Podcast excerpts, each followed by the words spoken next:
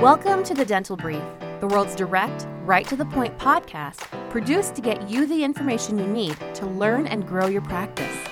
To learn more about our guests and find links to information discussed on our show, visit our website, dentalbrief.com. On to today's episode. Hello, everyone. Welcome to another episode of The Dental Brief. I'm very excited about our guest and the topic today. No pun intended. Let's all sit up straight in our chairs and welcome our guest, Dr. Bethany Valachi. Say hello. Thank you, Patrick. It's a pleasure to be here to share with you some dental ergonomic strategies to help you all have a longer and healthier career.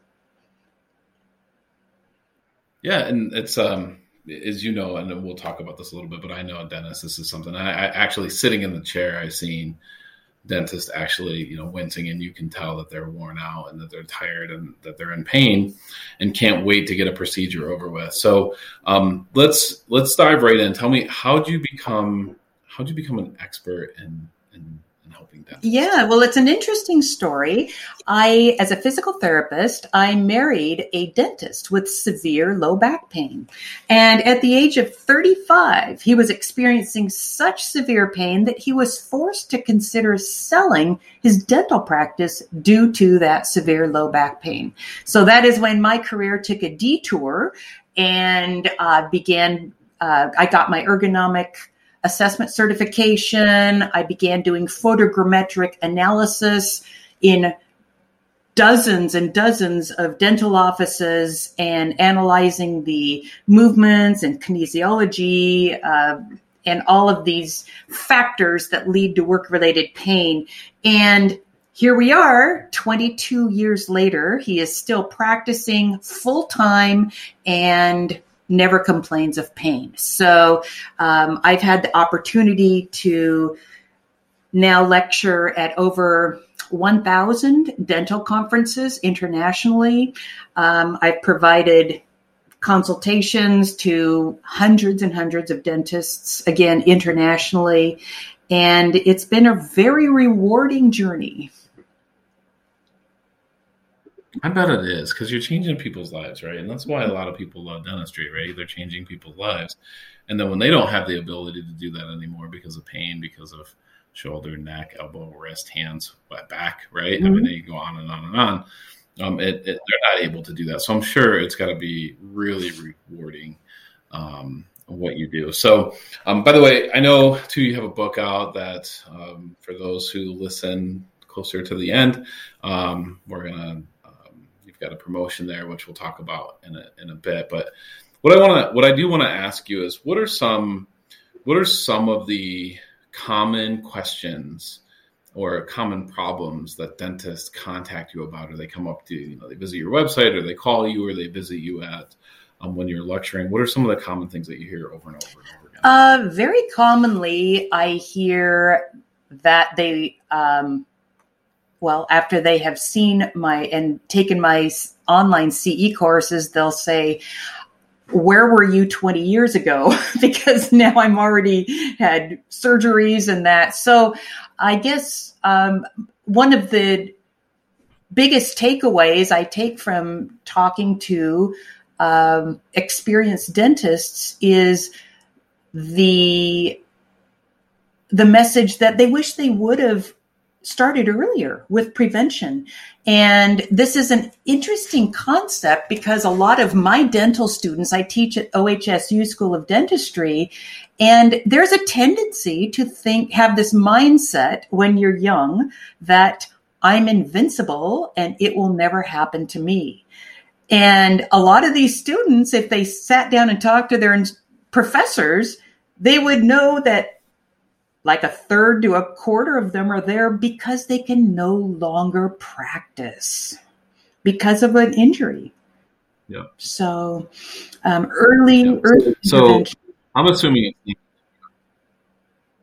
that it's never too young to start, right? I mean, is this something probably people in dental school should start? I mean, when's the right time to start? 20s? Actually, yeah, in dental school is a good time to start. However, what I found over the last 20 years of lectures and teaching at dental schools is most dental schools don't have an evidence-based, relevant, current ergonomic program. And what I mean by that is educating students on exactly how to adjust stools, what type of loops are truly ergonomic, which type of loops can actually injure their neck, and how to position patients in flat versus double articulating headrests. So students are kind of stuck in dental school with the equipment they've got. And sometimes it's ergonomic, sometimes it's not. Most of the time it's not. So they need to avail themselves of some extra ergonomic education. Sure. I have to imagine when it comes to equipping an office, when we talk about stools, and I think even just the chair that the person sitting at the front desk, I think oftentimes people are really motivated by price when selecting this equipment, but trying to save a few bucks can literally cost tens of thousands, if not more, dollars in, missed work. Would you agree with that? Absolutely. In fact, that's one of the biggest losses that results as a result of not having proper ergonomic education is wasting money on non-ergonomic equipment, but not only the financial loss, but then the resultant pain. And like you said, possibly pain or missed work or even injury that results as a result of something that doesn't fit them correctly or is just completely not ergonomic.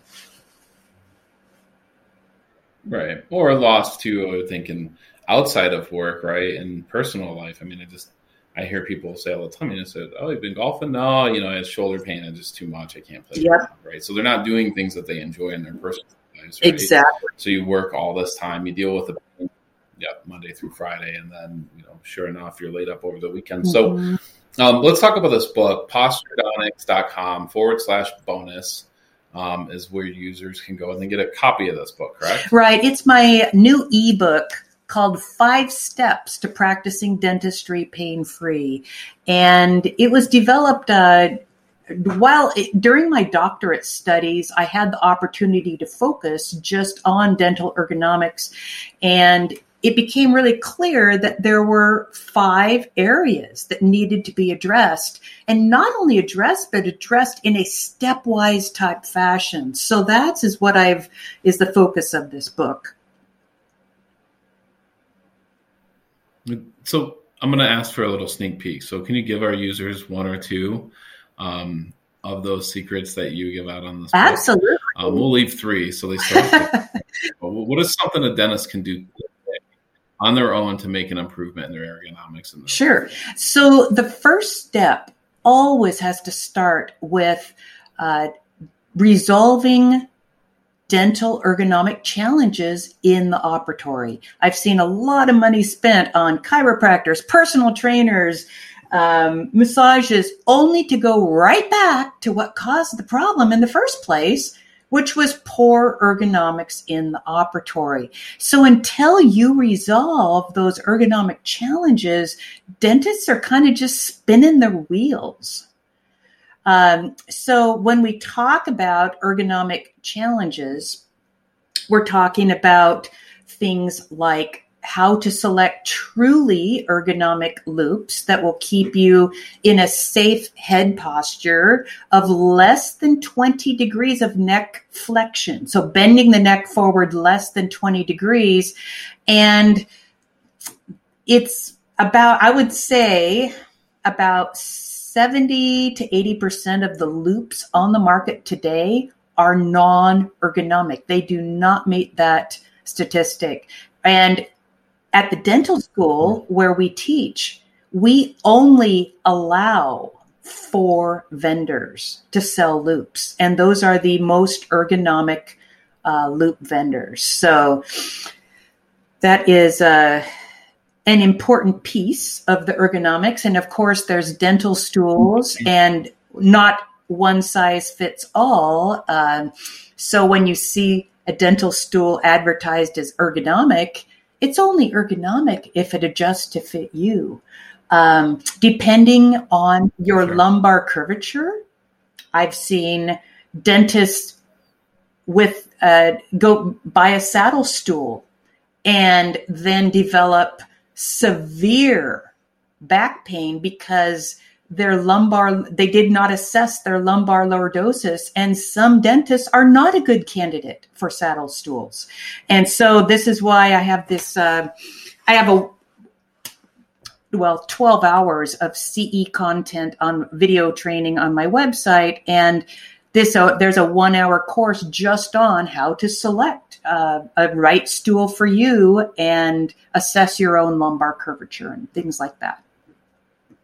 So that's. Let me ask you about outside. Let me ask you about outside of the office. I remember years ago I got into it, had a tremendous amount of elbow pain, right? Some tendonitis in my elbow that was literally caused from. It was literally caused from the way that I held my cell phone, the way that my arm was bent, and the way that I held my cell phone is what caused the issue. And once I finally, after probably 2 agonizing years, figured that out, within months, I was fine. What are some things that you see, or what is one thing that you see people do outside of their work that is significantly hurting them at work? Well, that's a great question. And we know, of course, that every dentist golfs, right? Well, it's an exaggeration, but it's a thing, right? And it's interesting that dentists tend to develop a muscle imbalance to one side and in the operatory. And that imbalance when they go out on the golf course is the exact same imbalance when they're rotating and hitting the golf ball. It reinforces their worst bad imbalance that they develop in the operatory, because a right-handed dentist in the operatory, 2/3 of the time when they leave neutral posture, leans forward and to the right. What do you do in the golf? When you're out golfing, a right-handed dentist rotates now forcefully, leans forward and rotates to the left, just as they do in the operatory. So there are things, a lot of dentists who golf report to me that they have low back pain.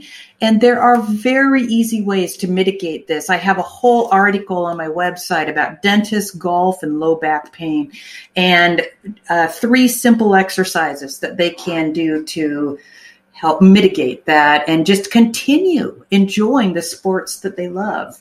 Kayaking is another one. A lot of doctors enjoy kayaking, and it can exacerbate the rotator cuff imbalance that develops in dentistry. And again, there's 2 exercises there that they need to be doing to continue the sports they love.